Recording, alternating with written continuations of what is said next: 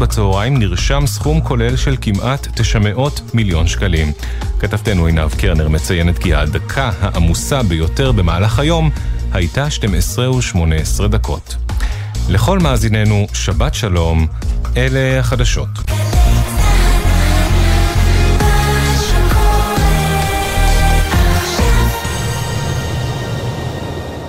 עכשיו בגלי צה"ל, ציפי גונגרוס, עם ספרים רבותיי ספרים. הבית של החיילים, גלי צה"ל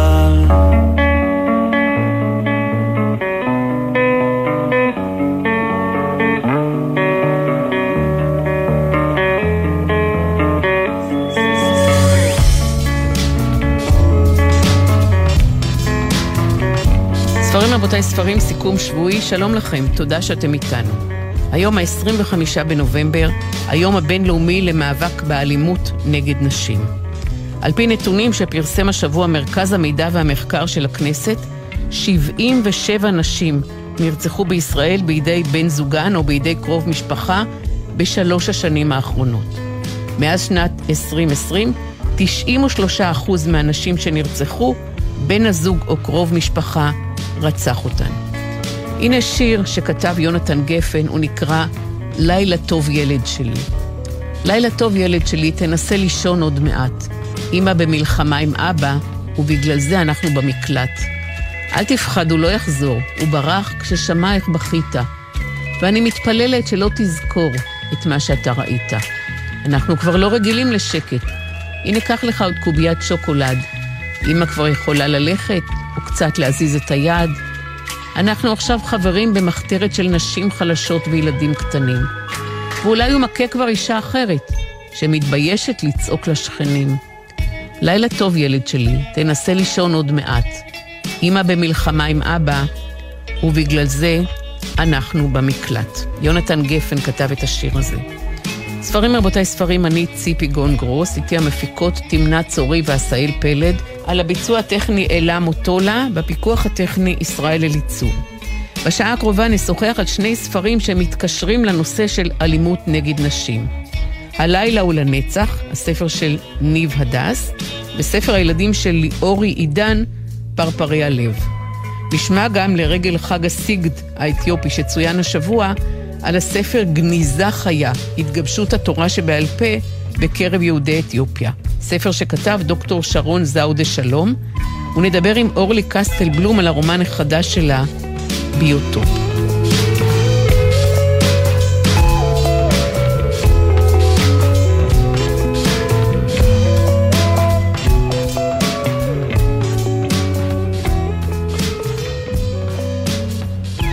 ספרים רבותיי ספרים, היום, ה-25 בנובמבר, הוא היום הבינלאומי למאבק באלימות נגד נשים.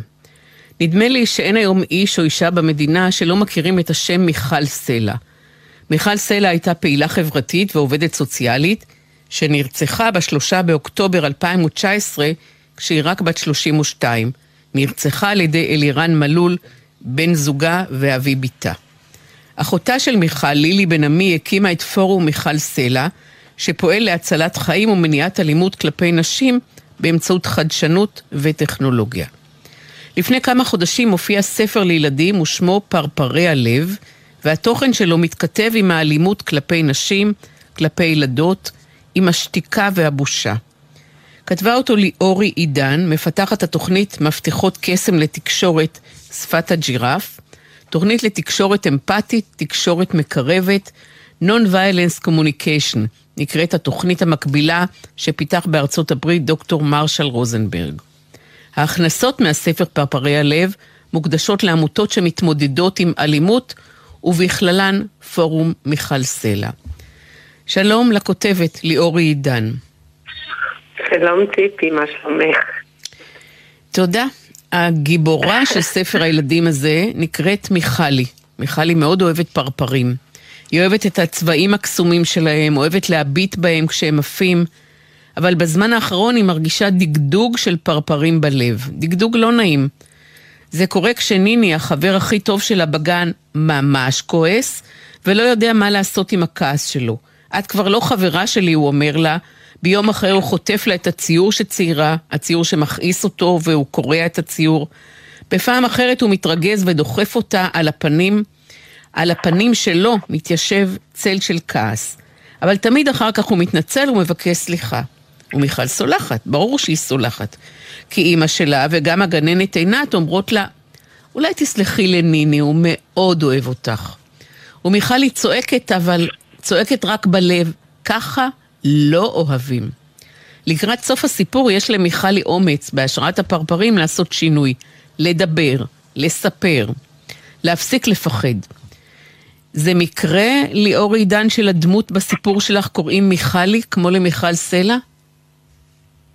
אז ממש לא, מיכלי היא מיכלי סלע, והיא אחות של לילי, ובאמת כשמיכלי, אה, כשמיכל סלע, אה, בלילה שהיא באמת אה, איבדה את חייה, נרצחה, אני הרגשתי פרפרים בבטן של עצמי וגם בלב ובכל הגוף. אה, זה מיד הדהד בתוכי כליאורי הקטנה, ואין ספק שהספר של מיכלי הוא על שם מיכלי ויש בינינו שיתוף פעולה מלא, אבל ליאורי הקטנה היא גם מיכלי, ומיכלי ליאורי והמון המון ילדות ו... ילדים שלעיתים לא יודעים להגן על עצמם והם שותקים בתוך הלב כי בעצם מעל הראש שלנו הרבה פעמים אה, או לפחות ילדים שגדלנו לפני הרבה שנים אה, לפחות האמירה הייתה ש... אה, צריכות לשמור את זה בבטן כי באמת ככה אוהבים. ולי היה חשוב באמת לכתוב מתוך כל סדרת הספרים שלי ש... אה, אני עוסקת בה כבר מעל 30 שנה, הספר הראשון היה מפתחות הקסם של דידי, שגם שם אה, אה, בעצם לא צריך לקרוא דברים נורא דרמטיים לילדים בשביל לתת להם את המיומנויות האלה, לדבר את מה שהם מרגישים, לא לשתוק. זה יכול להיות לגבי כל סיטואציה, ובאמת בספר שהוא ספר מאוד צבעוני ומלא פרפרים, הרעיון היה שבאמת הפרפרים מייצגים את הרגשות שלנו. וכל רגש הוא לגיטימי, ובוודאי ובוודאי רגשות שגורמים לנו איזשהו כאב. את עצמך, את כותבת בפתיח של הספר שלך, קיבלת מכות מאבא שלך בכל פעם שהעזת נכון, לדבר. נכון. המכות כאבו, אבל העלבון וההשפלה כאבו עוד יותר. אבא לימד נכון. אותי לשתוק, את כותבת, אז שתקתי במשך שנים. היום את יכולה לדבר את הכאב הזה סוף סוף? אני מדברת אותו לגמרי, אני אפילו שרה אותו ואני גם כותבת אותו בתוך ספרות ילדים. אה, כן, אני, אני אה, בשנים האחרונות עומדת מול הרבה הרבה נשים, אה, גם בתוקף היותי מה שנקרא כותבת מתודולוגיות גם בסמינרים לסטודנטיות וגם ממורות וגננות.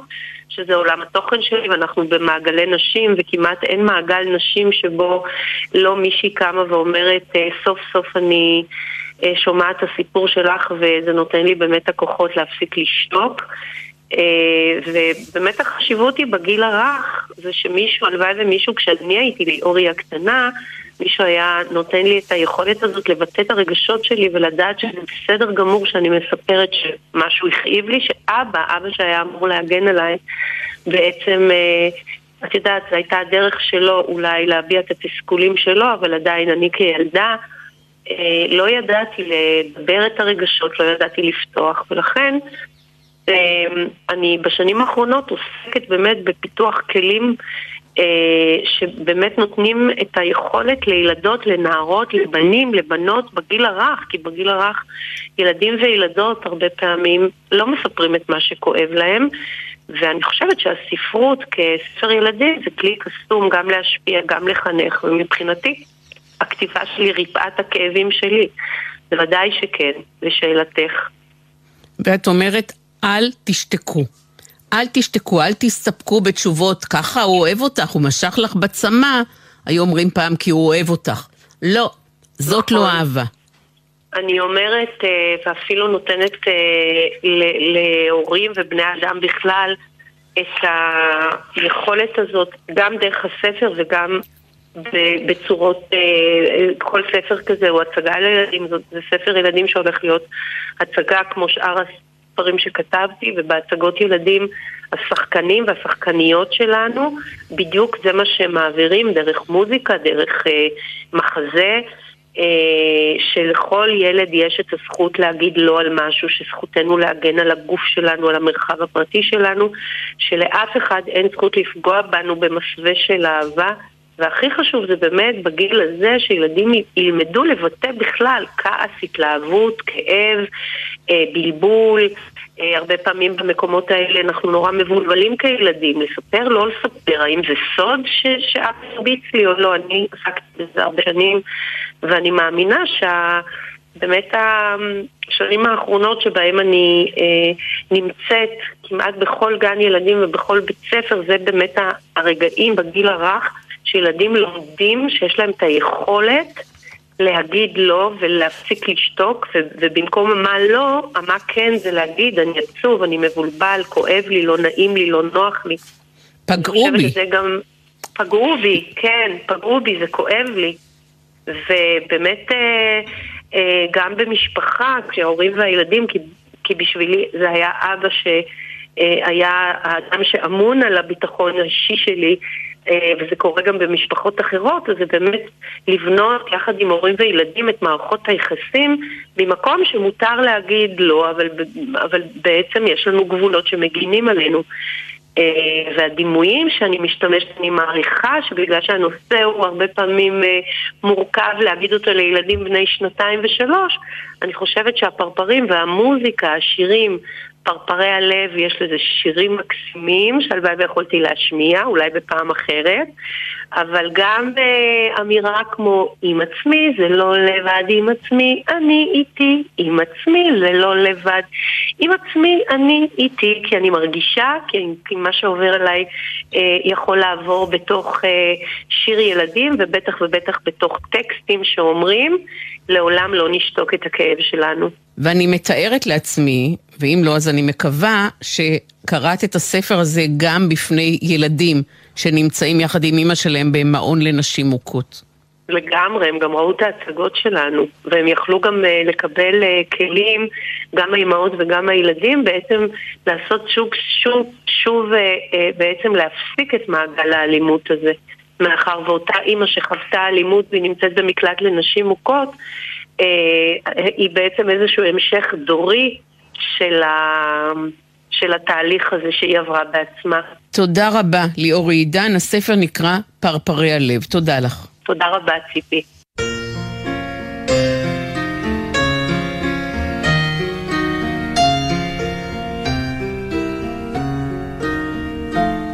היום, כבר אמרנו, הוא היום הבינלאומי למאבק באלימות נגד נשים. גם הספר שנדבר עליו עכשיו, הלילה ולנצח, נוגע באלימות נגד נשים, באלימות מינית, בהחפצת נשים, בהתייחסות סלחנית יחסית אל הגבר המטריד, התוקפן, ככל שהוא גבר בעל כוח ומעמד או סלבריטאי. ב"הלילה ולנצח", רומן הביקורים של ניב הדס, יש אתר אינטרנט, צו השעה, יש מערכת עיתון, רומנים אסורים, רומנים לרגע שמתפתחים במסדרונות, סגר קורונה, די-ג'יי, מועדון הקורנר, חיי לילה רוויי סמים מכל מיני סוגים, ואלימות מינית נגד נשים. ניב הדס כתב את הספר הלילה ולנצח, וזה ספר הביקורים שלו. שלום ניב. היי, שלום. אחד הנושאים בספר שלך הוא האלימות המינית כלפי נשים. וחלק מהעולם שלך הם חיי הלילה, המוזיקה מעמדת הדי-ג'יי. יש לך גם חלק בהפללה של אלון קסטיאל. אני אזכיר למי שאולי אולי שכח, שאלון קסטיאל הוא עבריין מין שהורשע בניסיון אונס, במעשה מגונה בכוח, במעשה מגונה והטרדה מינית. מה זה אומר, ניב הדס, שיש לך חלק בהפללה שלו? אה, תראי, היה אה, מעבר לדברים בסיסיים כמו אה, להתריע לבעלי מועדונים ולנסות לשלב עוד גורמים במניעה של אלימות מינית כלפי נשים בחיי הלילה בתל אביב. היה לי מקרה קונקרטי עם אלון קסטיאל, שראיתי אותו, אני הקלטתי במסיבה, ומהעמדה די.ג'יי הוא גם אדם מתבונן כל הזמן, אז הוא רואה כל מה שקורה. וראיתי מישהי ש... אישה צעירה שנראתה לי אה, לא בשליטה אה, על הסיטואציה ויצאתי מהעמדה וניגשתי אליהם אה, ניסיתי להפריד ביניהם ולהבין מה קורה, קודם כל לשאול אותה אם היא בסדר, והאם היא מרגישה בטוחה, כי זה מה שלימדו אותי לעשות. ו...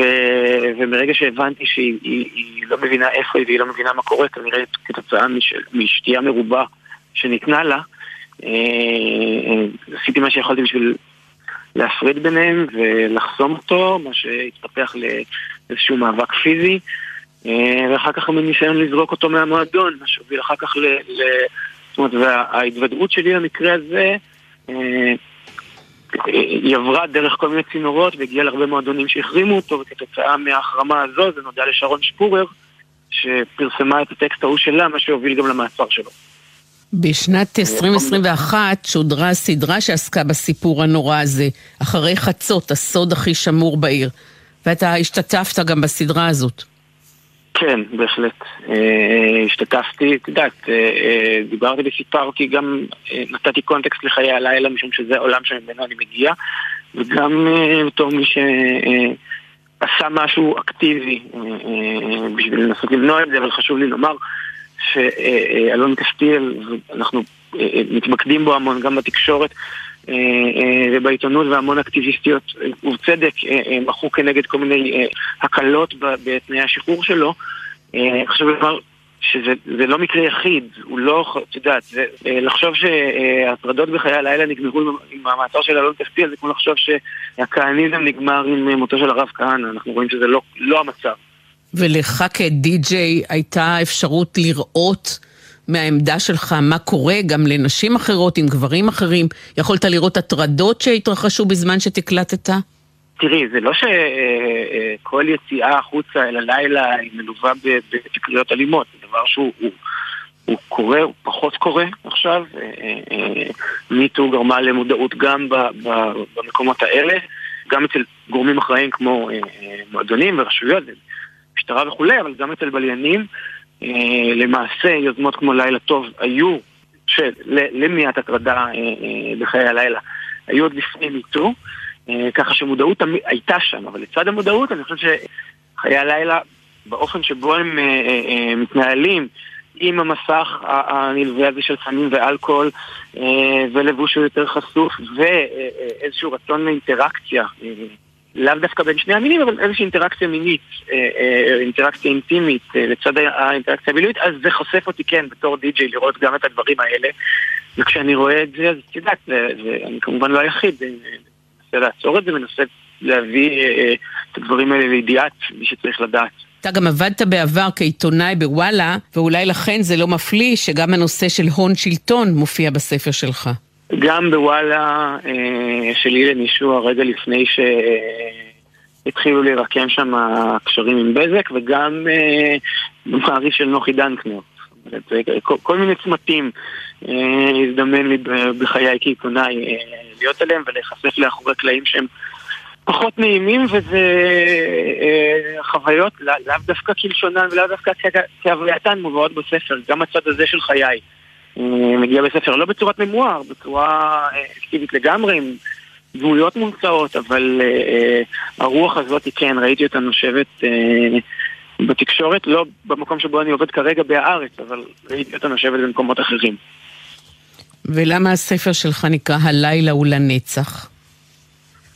משום שאני חושב שבלילה, לפחות עבורי, למרות כל המגרעות שלו ולמרות הדברים, נגיד, נקרא לזה, האלימות שיוצאת החוצה אה, בספר ומובלטת בספר, למרות הדברים האלה אני חושב, או אני רוצה לחשוב, שהספר שלי גם נותן מקום וביטוי אה, לצדדים היפים שלו ולמה שהוא מאפשר לנו כבני אדם, החירות שהוא מאפשר לנו כבני אדם להיות עצמנו אה, ולבטא איזשהו צד שלנו שפחות אנחנו חושפים ביום יום שלנו, בשגרה.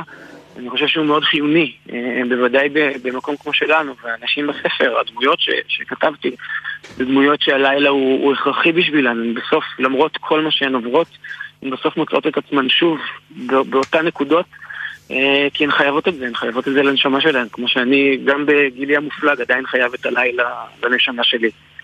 תודה רבה. ניב הדס, הספר נקרא הלילה הוא לנצח, והוא הופיע בהוצאת כנרת זמורה. תודה רבה, ניב. תודה.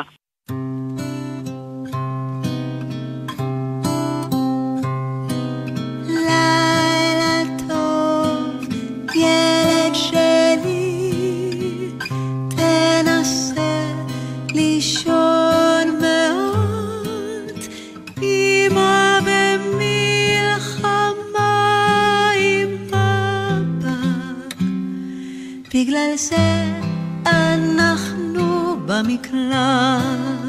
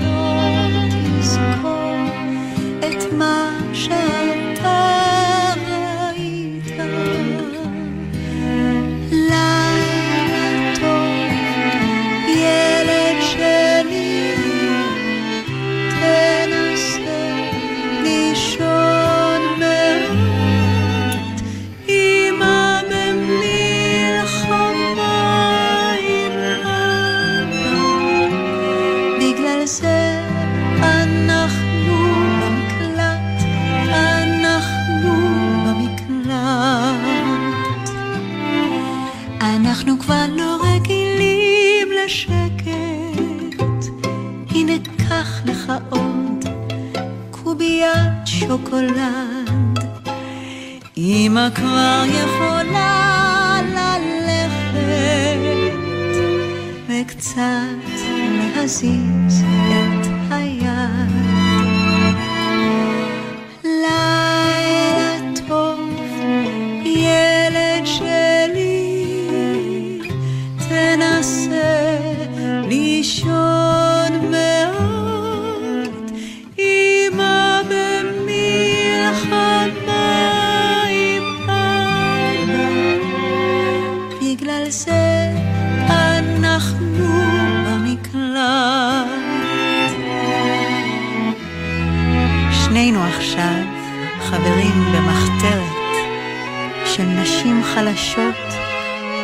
וילדים קטנים. והוא אולי כבר מכה אישה אחרת שמתביישת לצעוק לשכנים.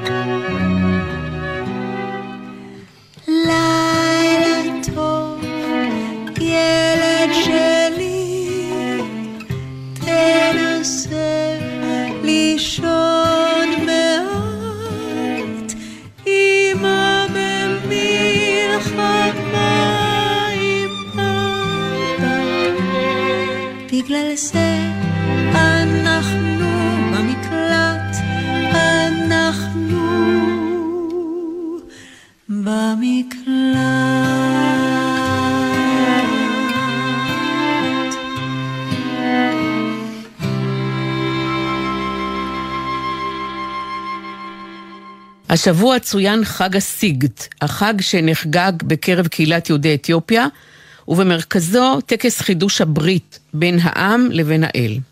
דוקטור שרון זאודה שלום הוא דוקטור לפילוסופיה, רב קהילת קדושי ישראל בקריית גת, וראש הקתדרה ללימודי יהדות אתיופיה בקריה האקדמית אונו.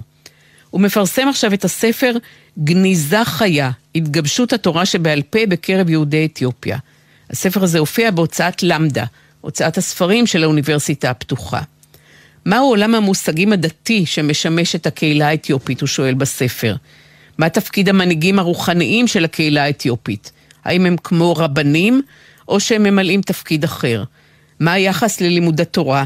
מה המשמעות של התפילה? איך חכמי הקהילה האתיופית הכריעו בין הערכים השונים? שלום דוקטור שרון שלום. שלום לך ציפי ולכל המאזינים. במה מחדש הספר שלך? אה, אז קודם כל כדי להבין במה מחדש, מה בעצם החידוש, מה הבשורה של הספר הזה, עלינו קודם כל להקדים, אני רוצה להקדים כמה דברים. א', צריך להבין שיש בעצם מרחק עצום בין הקהילה האתיופית לבין העולם היהודי, יתר תפוצות ישראל. זאת אומרת, אה, קודם כל מרחק פיזי. מרחק פיזי. יוצאי אתיופיה אה, הם, נקרא לזה, שונים. אגב, זה נכון שכל אחד הוא שונה, אבל צבע העור הוא הדבר שהוא מאוד מאוד בולט. אז יש פה איזשהו מרחק. אבל מצד שני, גם המרחק הדתי הוא מאוד מאוד רחוק, משום שאנחנו מבינים שהקהילה היהודית האתיופית היא הקהילה היחידה מכל קהילות ישראל שלא הייתה אה, בעצם שותפה להתפתחות הטקסטואלית, ליצירה הטקסטואלית הרבנית, מה שנקרא היום בעולם הרבני תורה שבעל פה, שזה המשנה והגמרא וכולי וכולי. ובעצם זאת הקהילה היהודית היחידה בעולם, ש, שהמנהגים שלה, המנהגים הדתיים שלה והתיאולוגיה שלה, היא מבוססת על עולם המקרא, על המקרא בניגוד לעולם היהודי כולו, שמבוסס על, ה, על התלמוד. עכשיו, המרחק העצום הזה הביא גם רבנים וגם חוקרים ובעצם לגשת אל הקהילה הזאת ממקום, ביחס מאוד אמביוולנטי. אה, הם פנו, קודם כל, העולם, אני אתן לך דוגמה ציפי. אה, אה, כאשר העולם הרבני, החרדי, בא להחליט אם יהודי אתיופיה הם יהודים או לא יהודים, וכאשר לידם או מולם יש את הפסיקה של, הר... של הרדב"ז, רבי דוד בן זמרה, שאומר שיהודי אתיופיה הם יהודים לכל דבר, אבל הרבנים החרדיים הם אה, אה, ציטטו במקום הרב, רחמנא ליצלן, חוקרים, אה, חוקרים חילוניים ש, שטוענים שיהודי אתיופיה הם אינם, אין להם קשר ביולוגי או קשר של צאצאים מקוריים מצאצאים מקוריים של, של אברהם, יצחק ויעקב. בעצם הם הטילו ספק על האותנטיות של הקהילה הזאת, האותנטית היהודית. מצד שני, החוקרים אה, השונים, הם, הם ניגשו אליה ממקום מאוד פולקלוריסטי. ובעצם הם לא הצליחו להבין שמדובר פה בקהילה יהודית מקדמת דנא. ואני רוצה לומר לך, ציפי, ולכל המאזינים, שהדבר הזה כל זה הביא בסופו של יום למצב שבו ניסו כל הזמן לנסות להסביר את הקהילה הזאת תוך שימוש במושגים, בטרמינולוגיה, במונחים שקיימים בעולם הרבני. והספר הזה בא ואומר, אם אנחנו באמת רוצים לעמוד על המקום הייחודי שתופס את הקהילה, אנחנו צריכים בעצם לבוא ולחקור או להבין את תהליך היהודיזציה מתוך העולם היהודי, איך שהיא מבינה את העולם היהודי. אחד הדברים החשובים ביהדות אתיופיה, אתה כותב, הוא השוויון. לפני האלוהים כולם שווים. איך התפיסה הזאת באה לידי ביטוי בפועל? אז הנה דוגמה, ציפי, זו שאלה מצוינת, נכון, משום ש... אה, כי, כי אם אנחנו מפחדים להגיד, חבר'ה, אנחנו, אה, וואו, הקהילה הזאת היא שונה, ולכן המטרה שלנו עכשיו זה להדגיש את נקודיות, נקודות הדמיון בינה לבין העולם היהודי, כדי בעצם במטרה לנסות אה, אה, להגיד שהיא בעצם כמו כולנו. ואני בא ואומר ההפך, אנחנו צריכים לחשוף את נקודות השוני שיש בין הקהילה הזאת לבין, ה, לבין העולם היהודי, ואז אנחנו באמת לומדים איזה ערך יהודי הקהילה הזאת מביאה איתה אה, ערכים יהודיים שמשמרת עוד מתקופת המקרא. אז הנה הדוגמה שהבאת כרגע, ערך השוויון. ערך מדהים. הנה, אנחנו עכשיו מיד אחרי חג הסיגד. וחג הסיגד בעצם הוא בדיוק נוגע בנקודה הזאת. כי מה ש... הרי מהות של חג הסיגד הוא חידוש הברית בין האדם לבין אלוהים. אבל יותר ממה זה שבין אדם לאלוהים הוא קודם כל בין אדם לאדם. ובשביל לחדש את הברית, אה, הברית אומרת שכולנו שווים. לפני האלוהים כולם שווים.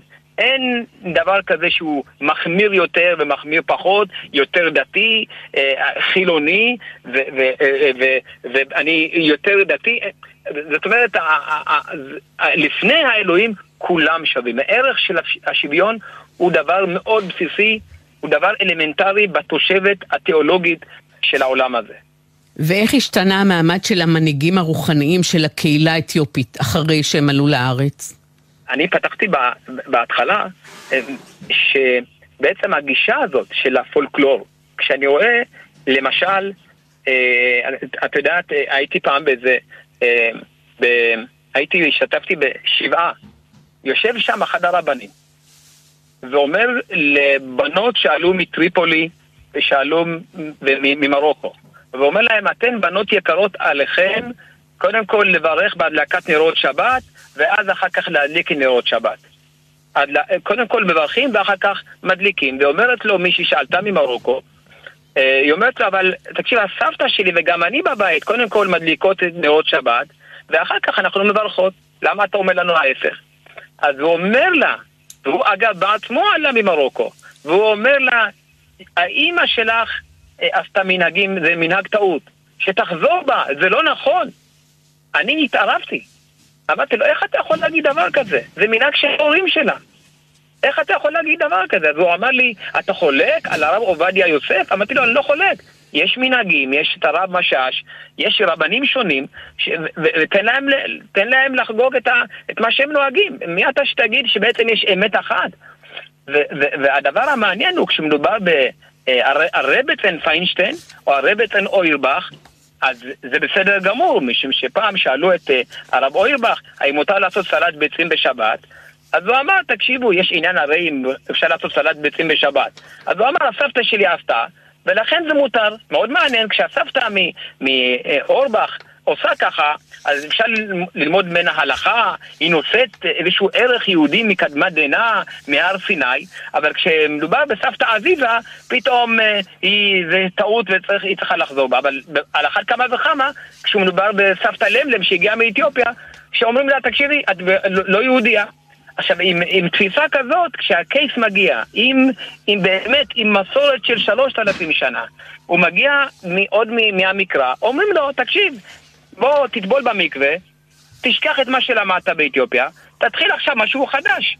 והספר הזה בא ואומר, זה לא, הגישה הייתה עד היום להסביר את העולם האתיופי דרך המושגים של חז"ל, להגיד זה הנורמה, זה האמת, ולכן כולם צריכים ליישר, להתיישר על פי האמת הזאת, זאת, אה, זה אונס, זה לא נכון מבחינה יהודית, ו, וחייבים לעצור ולעבור מזיהוי לזהות, ממצב שבו אנחנו סוף כל סוף מצליחים להבין את העולם האתיופי מתוך נקודת מבט שלהם, ולא מתוך איזושהי נקודת מבט רבנית אה, של חז"ל. ואיזה רלוונטיות יש לספר שלך למצב של החברה הישראלית היום, החברה הישראלית שבתוכה הקהילה האתיופית? שאלה מצוינת, אה, שאלה מעולה, משום שהקהילה האתיופית מביאה איתה ערכים מדהימים.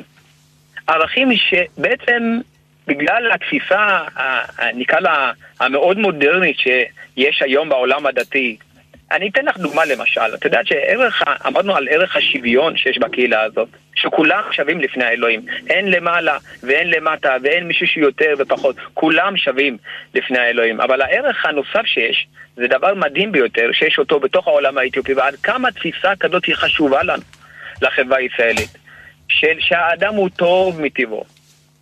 התפיסה הראשונית, הבסיסית ביחס לבני אדם, היא שבני אדם הם טובים מטבעם. וכשאני בא עם תפיסה כזאת שהאדם הוא טוב מטבעו, אני קודם כל מוריד ממני את החשדות. אני, מתוך איזושהי תמימות, אני מאמין לכולם. אני לא חושב שכולם מקמבינים, ושכולם פה הם עובדים עכשיו על אלוהים. ואנחנו צריכים לחוקק כל מיני חוקים למיניהם. אנחנו צריכים עכשיו לבוא ולבטל כל מיני, לא יודע מה, אה, סעיפים למיניהם בחוק השבות. אנחנו מאמינים לבני אדם שהם רוצים לעבוד את אלוהים בדרך שלהם. אז העניין הזה של, של ערך זה שהאדם הוא טוב מטבעו. אז האדם האתיופי, הקייס, כשהוא נפגש עם בני אדם, אז הוא קודם כל מאמין להם. והוא לא חושד בהם. ואם הוא לא חושד בהם, אז הוא מנסה להוציא מהם את הטוב.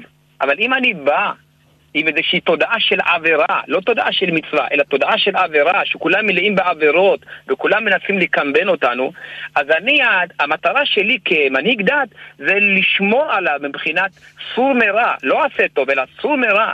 אני חושב שגישה כזאת היא כל כך חשובה לחברה הישראלית שאנחנו מלאי חשדות ושיח מאוד דיכוטומי ושיח של חוסר אימון, אה, של, של אה, חוסר אימון הדדי.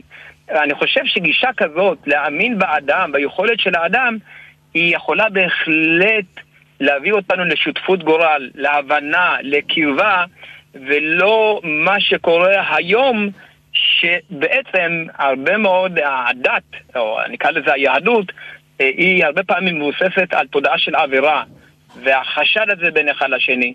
ו, אה, אה, ואני יכול לומר לך, ציפי, שתפיסה כזאת היא גם הבסיס לתפיסה פלורליסטית, שבעצם, שאומרת, יש המון דרכים לעבודת האלוהים, אתה יכול להיות רפורמי, אתה יכול להיות אה, קונסרבטיבי, אתה יכול להיות חילוני, אתה יכול להיות אה, אה, חרדי, ואתה יכול להיות אה, עולה מרוסיה, אתה יכול להיות כל דבר ודבר, והרבה דרכים להגיע לאלוהים, אבל זה רק יכול להתרחש אם אני מאמין בטוב האדם, שהאדם מתכוון לטוב. תודה רבה, דוקטור שרון זאודה שלום. כאמור, הספר נקרא גניזה חיה, התגבשות התורה שבעל פה בקרב יהודי אתיופיה. תודה רבה שהיית איתנו. תודה, תודה, שבת שלום.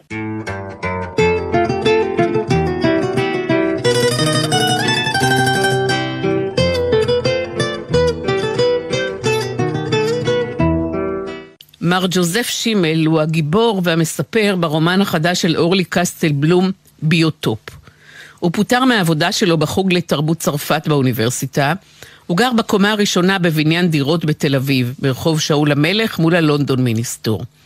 הוא בן יחיד, לא נשוי, חי כנזיר, בלי אישה, ממעט לצאת מהבית, עושה רק את מה שדרוש לכלב התחה שלו, או יוצא לסידורים הכרחיים. ויש לו כלל ברור, לא להכניס איש הביתה ולא לעבוד עם סטודנטיות. תל אביב וכל מה שקורה בה מכתיבים במידה רבה את קצב החיים שלו.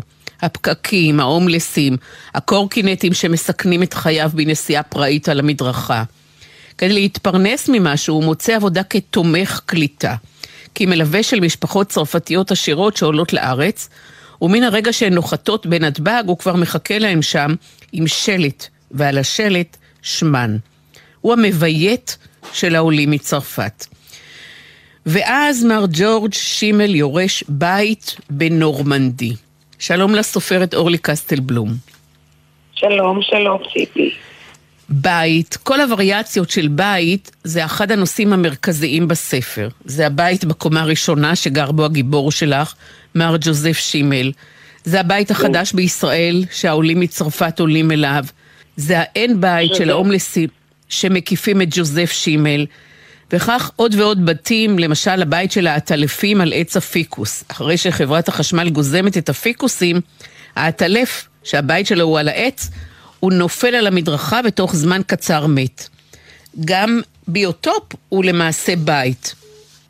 נכון, הבית, אה, ההגנה שמספק הבית, הנדל"ן שמאחורי, שבתוך הבית, הערך הנדל"ני של הבית. נכון, אני מסכימה איתך לגמרי. ולהומלסים ברומן שלך יש שמות. אמנם אין להם בית, אבל יש להם שמות או כינויים שג'וזף נתן להם.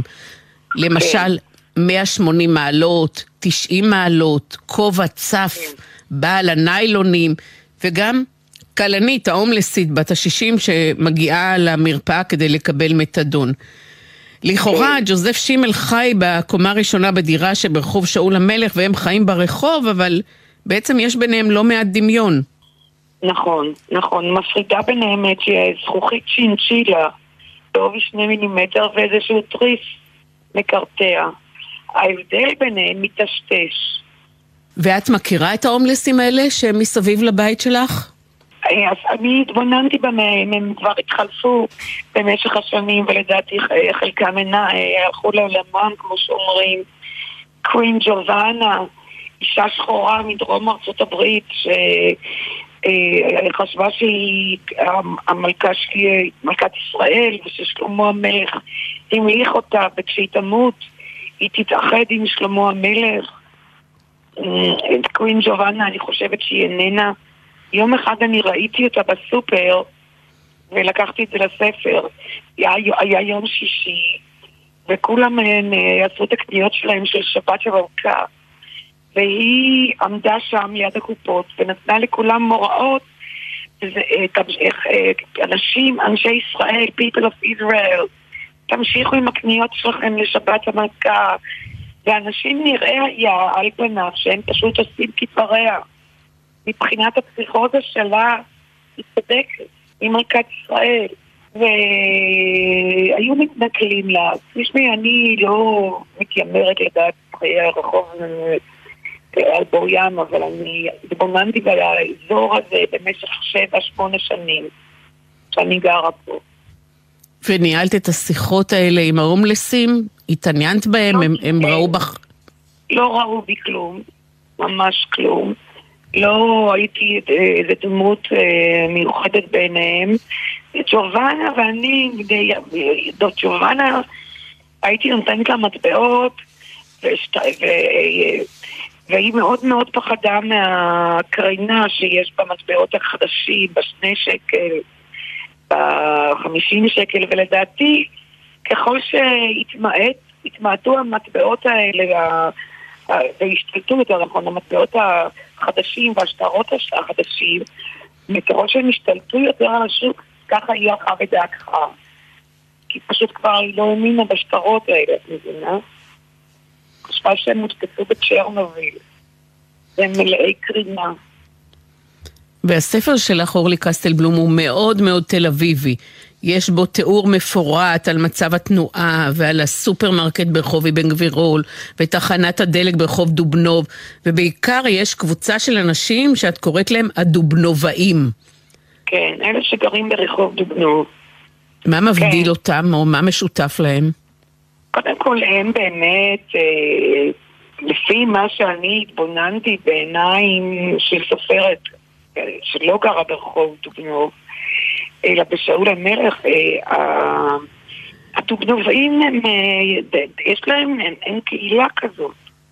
אני לא רוצה לתת, להגיד עכשיו משהו באמת על הדובנובאים, האנשים האמיתיים, אבל לי, הייתה לי התרשמות במשך השנים שהם הם, הם קצת חושבים את עצמם, ואולי בצדק. הם הרי גרים ליד, אה, אה, כל הפיח לא מגיע אליהם. יש איזה, איזה אה, הם, הם רחוב שהוא לא, הוא, הוא רק יוצא משאול המלך, הוא נכנס לשאול המלך. יש להם את, את, את הקאמרי ואת כל ה... בתי התרבות הגדולים שם, בית אריאל, המוזיאון, אופרה. והדובנובאים, אנשים שגרים ברחוב דוגמאות. אני לא רוצה להגיד שום דבר אה, אה, ספציפי בגדותם, הם קצת אסטימיסטים אולי. ואיזה תחקיר עשית לצורך כתיבת הספר הזה, ביוטופ? אוי, אני קראתי ספר שלם שנקרא אה, הפלישה לנורמנדי של אנטוני ביבו. ספר שלם, ממש למדתי על הדי-דיי ועל הצבאות שהיו שם, ולמדתי שם משם פרט שאחר כך השתמשתי בו בספר. מי לפי דעתך הביא את המאסטיקים לאירופה ומתי? תשובה לא בידי הקנדים והאמריקאים. מסטיק לאירופה.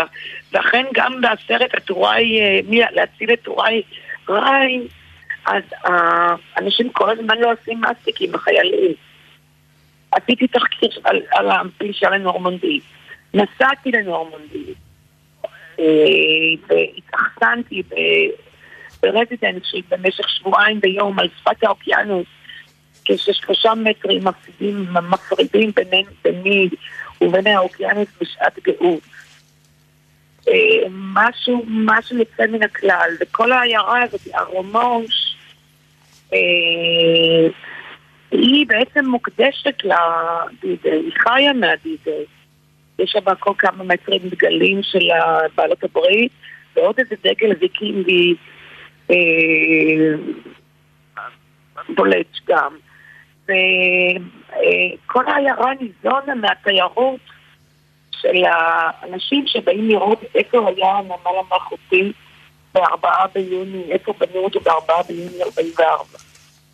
ולראות את זה, לראות את זה, לראות את המקום הזה, ויש שם אה, גרוטאות של אה, מתכת גדולות, חלוטות, שנשארו מהדידי עם איזה, עם איזה מספר סידורי, ויש מתחתיהם בזמן שפל אני ראיתי במו עיניי כל מיני צדפים ואוכלוסייה שלמה, גם שם אפשר לעשות ביוטופ על מה שהיא נעשה מתחת הציוד של הבריטים והאמריקאים בדיזל.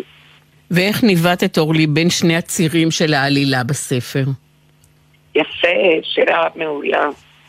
אה, היה קשה, לא היה קל, אבל אה, באמת עניינים של אה, איזון, איזון, הייתי אומרת כמעט, אני עבדתי על זה. מאוד ברצינות, אה, אני ניבטתי באמת בין שני, הצירים, וכשהמשותף שני הצירים זה ז'וזף עצמו, המור, המורה, המרצה לצרפתית, ללימודי צרפת נקרא לזה, תרבות צרפת, איך שתרצי. היה לי פה עם שני דברים מרכזיים להתמודד איתם. אחד, שהגיבור מדבר בגוף ראשון זכר, וזה לא קל. ודבר שני, שהוא יודע הרבה יותר צרפתית יותר טובה ממני. כי אני, ואומנם שפת האם שלי, אבל אני נבלעתי בכור ההיתוך. והוא, דרך אגב, אאוטסיידר בכור ההיתוך. וזה שימל. הוא אאוטסיידר וגם אנדרדוג בתוך, בתוך ה, ה, האזור הזה של ישראל. ויש אה, גם חלקים מאוד מצחיקים בספר. למשל, יש הרפתקה שבה ג'וזף משאיל את המכונית שלו לחברים כן. החדשים מהשומרון, וכשהוא מקבל אותה כן. בחזרה, דבק בה ריח מוזר שהוא בשום אופן לא מצליח להיפטר ממנו. ריח של כן. להיפטר ממנו עולה לו בערך כמו שעולה מכונית. אני עצמי, אגיד לך את האמת, לא צחקתי הרבה בספר. אה, לא צחקתי הרבה, וכשאומרים לי שהספר מצחיק, אני מקבלת את זה. אבל אני עצמי לפעמים, אני, אני עצמי לא צחקתי בספר חוץ מפעם אחת במסיבה אצל סופי במגדלים. רק פעם אחת אני צחקתי. ובמעט, ומר ג'וזף שימל, הגיבור שלך, דומים. אגב, היה מתאים אולי יותר לקרוא לו מיסיה ג'וזף שימל. כן, אה, בסדר, אבל בתת דואר שלו, בתיבת דואר שלו באוניברסיטה כתבו מר. אז זה נשאר מר, את מבינה? אה, במעט והוא דומים. באהבת המגורים, אני מאוד אוהבת לגור. זאת אומרת להישאר בבית, בשקט, ולכתוב כמובן, בין השאר, בתוך המגורים. בתקופה שכתבתי את הספר, הייתה לי ממש הרמוניה בין הניקיון והעבודות החזקה הפשוטות האלה, ואפילו המנוחה, הכל היה מאוזן עם הכתיבה. כתבתי בשעות הבוקר בין תשע לאחת, כאילו יש לי ילדים קטנים, ואני צריכה להכין להם אוכל. השעות האלה טובות לי מאוד, אה, וכל השאר פשוט גרתי, או שהייתי צריכה ללכת להרצאות פה ושם. אבל הדבר לקח ממני הרבה, הרבה משאבים. ולמה קראת לספר ביוטופ? אה, אה, מפני שהוא א', הוא מאוד תחום, פחות או יותר, ביומרה שלו לזכור את הביוטופ של אזור לונדון מינסטור, פחות או יותר, כמובן שגולש לנורמנדי ולמקומות אחרים. אה, אבל היה לי מעין צלקת, הרי אי אפשר להגיד שזה ממש צלקת, אבל כשאני כתבתי את הביוטופ שלי בשנת 77' בגימנסיה הרצליה בביולוגית מוגבר, אני עשיתי ביוטופ על אזור שהיום נמצאים בו מגדלי יו, בכל הבניינים האלה. וקיבלתי על הביוטופ הזה שהשקעתי פה את הנשמה, אבל הגשתי אותו ברשלנות, בכוונה. כי חשבתי שזה יותר cool, והיום אומרים, היו אומרים אז, כולל המפה. ואז, שנה אחרי זה, מישהו שצעיר ממני בשנה ביקש ממני את הביוטופ שלי להעתיק, ונתתי לו כמובן. והוא כתב את זה בקפידה רבה ובאותיות קידוש לבנם, ומפה מנייר ברגמנט וקיבל תשע. אז אני רואה בביוטופ הזה איזושהי גרסה מבוגרת, אה, בשלה של אותו ביוטופ שכתבתי בזמנו, כתיכוניסטית. תודה רבה. אורלי קסטל בלום, כאמור הרומן נקרא ביוטופ והופיע בהוצאת הספרייה החדשה. תודה אורלי. תודה ציפי.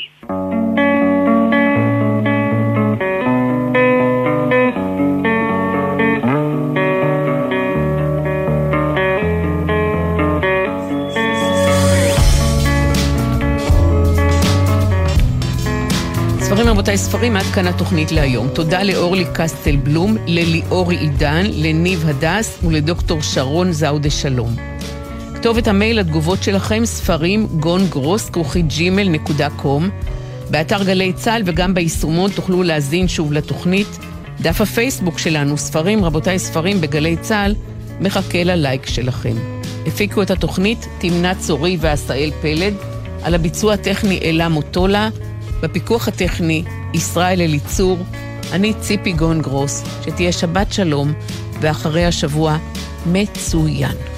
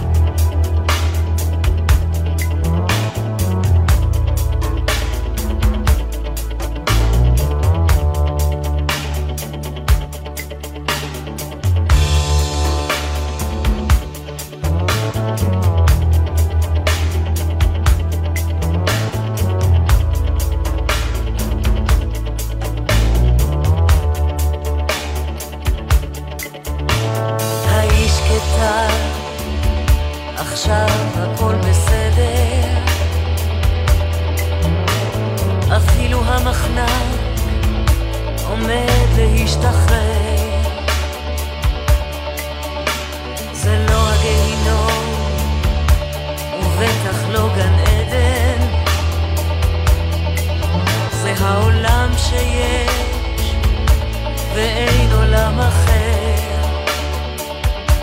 האיש כתב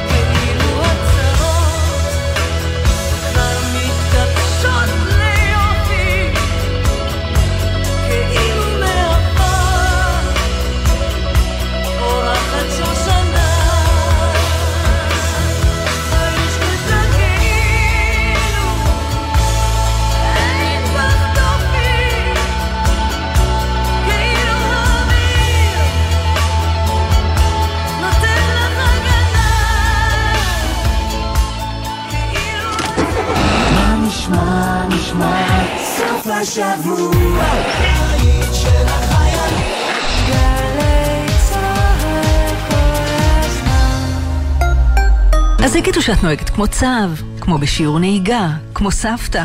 אז יגידו. אבל את תמשיכי לנהוג במהירות המותרת, בנסיעה בטוחה ורגועה. והם, בסוף הם יגידו לך תודה. תודה שאת מחויבת לחיים שלך ושל מי שנוסע איתך, ושל כל האנשים שבדרך. הרלב"ד. ציפורי לילה מאחורי הקלעים. ענבל גזית ורותם בן חמו משוחחים עם האנשים שעשו את עולם התרבות והמוזיקה הישראלי. על ההחלטות, הסיכונים והסיפורים. והשבוע סוכנת האומנים זוהר יעקובסון. אני הייתי עם אורנה, על ידה. היא הייתה בדרך לארץ נהדרת, והיא הייתה צריכה לעשות איזו בדיקה, רופא שאני מכירה, ואז אני רואה בטלפון, בואי בואי בואי בואי, הלבישו אותי את הבגדים, ואז יצא אמיר, הוא ילד מדהים. מוצאי שבת בחצות, גלי צה"ל. 32 נבחרות. צרפת, גרמניה, קרואטיה, ארגנטינה, ברז... שמונה בתים. ארבע שנים שחיכינו. ושתיים. שתיים וחצי בצהריים. גביע העולם בכדורגל 2022 בגלי צה"ל. עידן קבלר במעקב צמוד אחר המשחקים עם כל החדשות והעדכונים מקטאר. ראשון עד רביעי, שתיים וחצי בצהריים, גלי צה"ל. הוא חלק מהתרבות שלנו. אחד המעדנים במבחים הסינים זה מלפפוני ים, ובינינו זה יכול להיות הדבר המגעיל ביותר שאפשר להעלות על הדעת באכילה. מהכלכלה שלנו. לא נראה לך טיפה מנותק לקחת uh, סכומים של 90 עד 150 שקלים למנה של פסטה? ומהפסיכולוגיה שלנו. כיוון שיש איזה קשר ישיר ליצר. אז מה הפלא שיש כל כך הרבה מה לומר על האוכל שלנו? גלי צה"ל, הוצאת משרד הביטחון והוצאת מודן גאים להשיק את הספר החדש בסדרת האוניברסיטה המשודרת, מזון למחשבה, היסטוריה, חברה ותרבות על הצלחת. ספר חדש בסדרת האוניברסיטה המשודרת, עכשיו בחנויות הספרים. מיד אחרי החדשות